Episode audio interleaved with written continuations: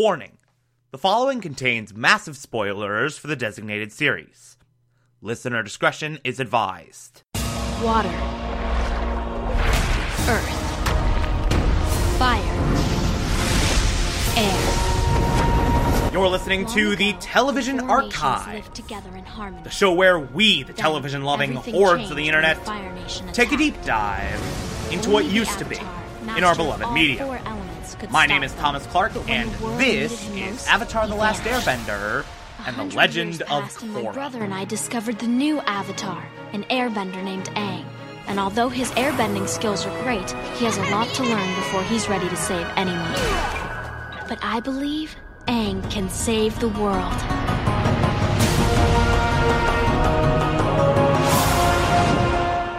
Today we will be discussing Avatar The Last Airbender, Season 1, Episode 14, titled The Fortune Teller.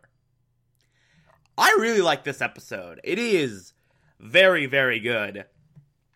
It's kind of like King of Omashu in the sense that on its own merits, it has no reason to exist. Substantively speaking, it adds nothing to the show, nothing to the larger narrative, nothing to the larger character arcs, but it's also done so well that you kinda end up not caring. It's just a fun half hour of television that completes its own little standalone story to a really impressive degree. Like, it's a nice little. Let me put it this way. After the past two episodes being so insanely heavy, it's nice to have this little diversion. It's nice to have this little departure into something light-hearted and fun. Just unabashedly fun in a way we haven't talked about with this show in a couple days. I, love, first off, the opening sequence of Sokka trying to catch a fish, Aang making a necklace for Katara, Katara being completely oblivious to Aang very obviously being in love with her. she compares Aang to Momo. And then you have the whole platypus bear attack with that guy who's like, Oh, everything will be fine. Aunt Wu told me I would have a safe journey. and Sokka just completely blows up at him. It's great. It's awesome. And it kicks off so many really, really entertaining arcs. Uh, you have Aang's attempts to woo Katara with Aunt Wu's predictions arming him. Like, Aunt Wu gives him that BS prediction after the obvious Sozin's Comet one of trust your heart and you will be with the one you love. And then Aang just goes out and does everything he can to try and get Katara to romantically pay attention to him. It all fails miserably. Tries to get advice from Sokka.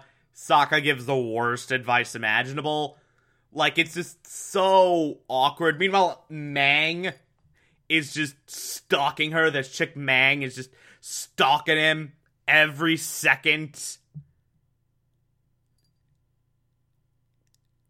Like, it's so delightfully awkward. And it's kind of a nice reminder that these are kids. like, as real and huge and life altering as the stuff they deal with in this show is, you gotta take a step back every once in a while and remember these are kids we're talking about here. And this episode kind of does an amazing job of doing that. And I also really, really love, as annoyed as I am every time Meng comes on screen, I really, really love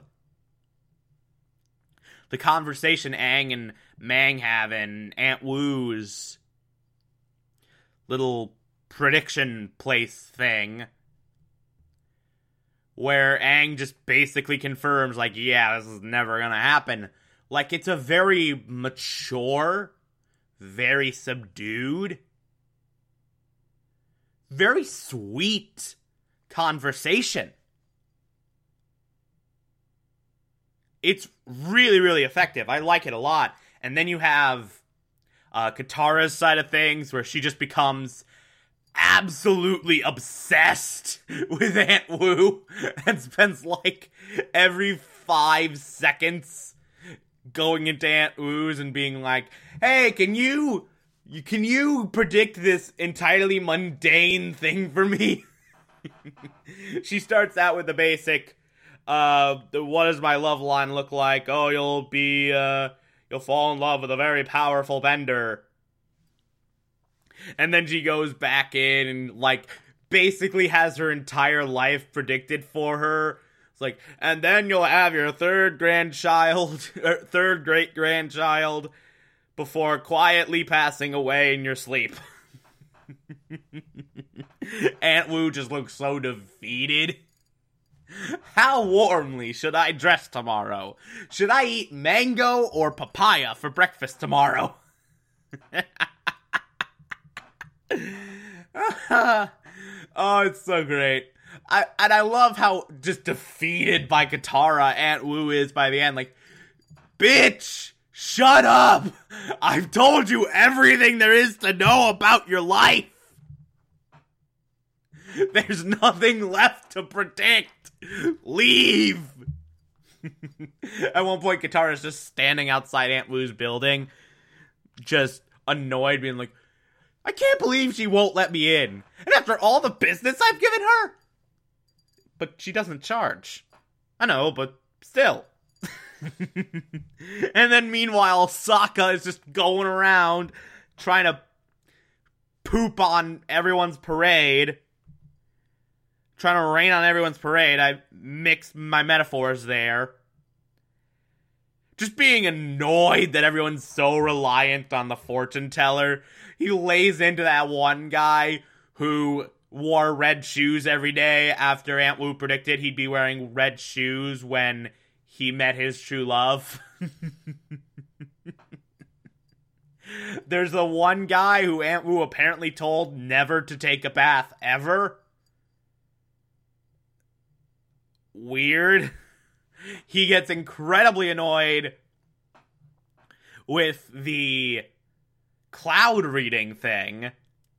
And then you have this third act, which centers around this volcano that's about to erupt, even though Aunt Wu said the volcano wouldn't erupt. And you have this really, really fun subplot of everyone trying to convince the village hey, Aunt Wu was wrong. We have to prepare for this devastating volcanic eruption that's going to happen very soon. And I love what Aang and Katara end up doing of bending the air and water in the clouds to shape it into the volcanic doom symbol. And then you have that earth bending, trench digging moment of the entire village coming together to save their town from the volcano. And the volcanic eruption itself, it looks stunning. It looks absolutely gorgeous. Like the visuals on there. I know I've done this point to death because literally every single frame in Avatar is a gorgeous work of art, but that freaking volcanic eruption just looks extraordinary and like Aang, I, I love Aang just airbending on the lava to keep it from overflowing that trench because it's way too much and they way underestimated how much lava there would be. And then after the village is safe, you have that exchange of dialogue from Sokka and Katara of, man, sometimes I forget how powerful of a bender Aang is. Wait, what? Nothing. Just that Aang's a powerful bender. And this moment of realization on Katara's face, like, Oh. Oh. Wow. That. All right. That's gonna happen. Okay. sure. Why not? I'll allow it, I guess. Oh, but this this was just a really fun episode. Like, again, no real reason for it to exist. You can cut it out, and not a lot is lost. Just like King of Omashu, even though that did introduce Bumi, who will become a more important character down the line. Let's be honest, that episode on its own doesn't do a lot. and the fortune teller is the same way. Like, you can cut this out. Not a lot is lost plot wise, not a lot is lost character wise, but it's just so well done that you don't care. You don't care if it's disposable. You don't care if there's not a whole lot of significance to it. Because it's just real good. Unlike, say, The Great Divide, it's an episode that knows exactly what it is and leans into it. And it's great. But we will be talking about episodes that are more plot and character significant over the next few episodes. So, yay, back to less disposable stuff later on. If you like this, favorite the podcast, anchor.fm slash TV archive so that you can be here every single Monday through Friday as I go through every single episode of this and other shows.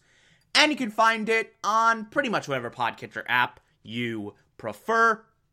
Feel free to call in as well. It's as simple as just a push of a button on the Anchor app. I will play those on the show from time to time if you feel so inclined to send those in.